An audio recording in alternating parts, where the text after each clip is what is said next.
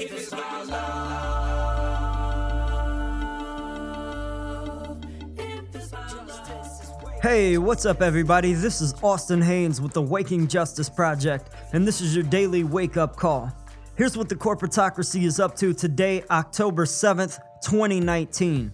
This is our Monday Roundup edition in case you missed any news over the last week. You can visit our website at wakingjustice.org for more details. Here are the headlines.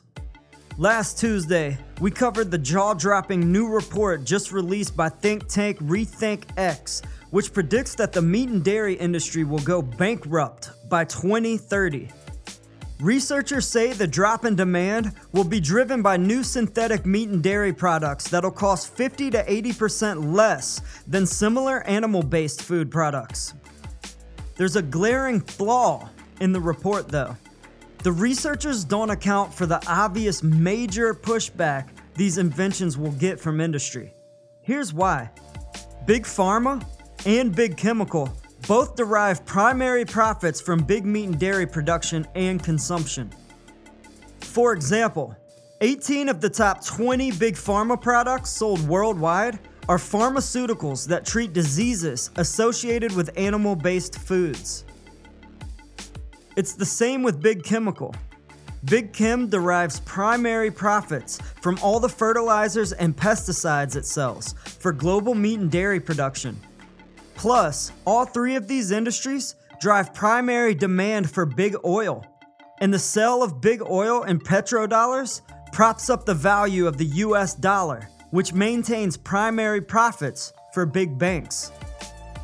These massive multi trillion dollar industries are all mutually reliant on big meat and dairy production, and the researchers are naive to ignore the obvious, massive pushback that'll come from the corporatocracy.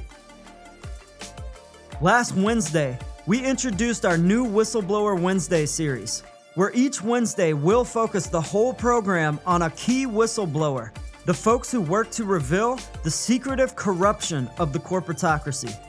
Whistleblowing has a long established tradition in America. It's a patriotic act of civil disobedience. As we explained, the US was pretty much founded by whistleblowers. Most folks are familiar with the iconic whistleblower leaks of the past, like the Pentagon Papers, the Watergate scandal, and the Powell Memo, or the iconic whistleblowers of today, like Edward Snowden, Chelsea Manning, and Julian Assange. But there are literally hundreds of whistleblowers who have revealed key corruption by the corporatocracy, whose stories have been buried by the power elites. Each Wednesday, we'll shine new light on those and more. Last Thursday, we reported on the very desperate and deadly situation from peasant farmers, environmental activists, and the poor in the Philippines which is now ranked as the world's most dangerous nation for environmental activists.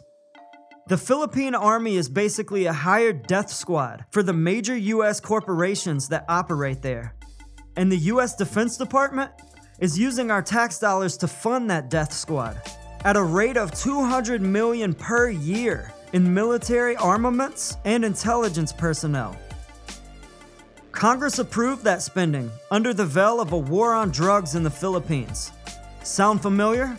We outlined the long history of struggle for the Filipino people, and we showed how the Philippines is a good case study for why mass organized boycott is the best and most strategic tool we have in our shared fight against the US led corporatocracy.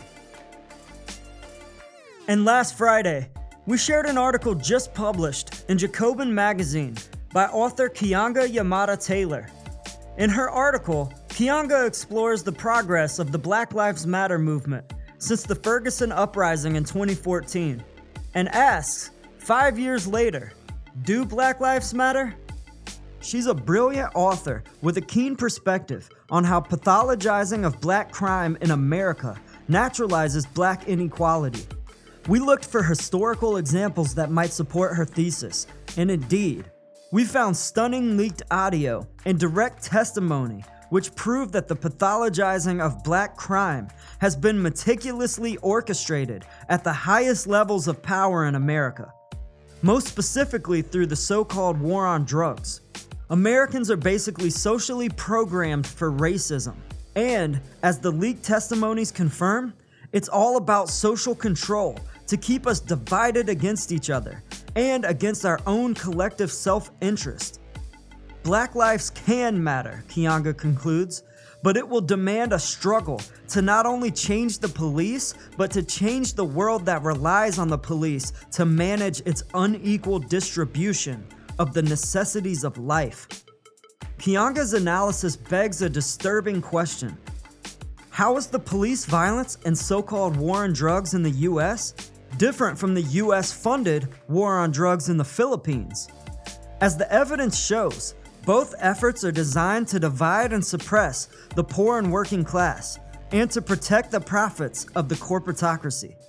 We can fight this corporatocracy, but we cannot and would not fight it with violence. Nor can we expect to ever vote such corrupt and moneyed elites out of power. Mass organized boycott is the best and most strategic tool we have in our shared fight against the US led corporatocracy. If you want to learn more about how all of us in the work of global justice can join together and force this corporatocracy to the people's bargaining table, to end all of this oppression, corruption, and destruction, and to save our planet, please go to our website at wakingjustice.org. Check out our About page, listen to our first podcast, and consider getting more involved. You can fill in the Join Us form at the top right of the webpage. Or you can email us at info at wakingjustice.org for more information. We'd love to hear from you. We're running out of time, y'all. Join us. Peace. You must be involved in the struggle for freedom and just, just, just. Justice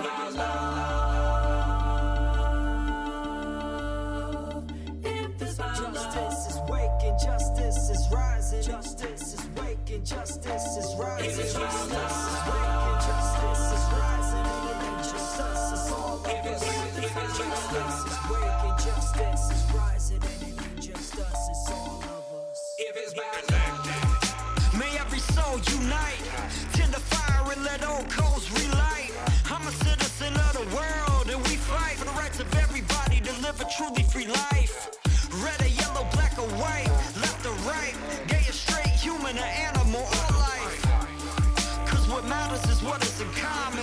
know it, stand tall and keep dropping the knowledge. Justice is waking, justice is rising. And it ain't just us, it's all of us. If it's about love,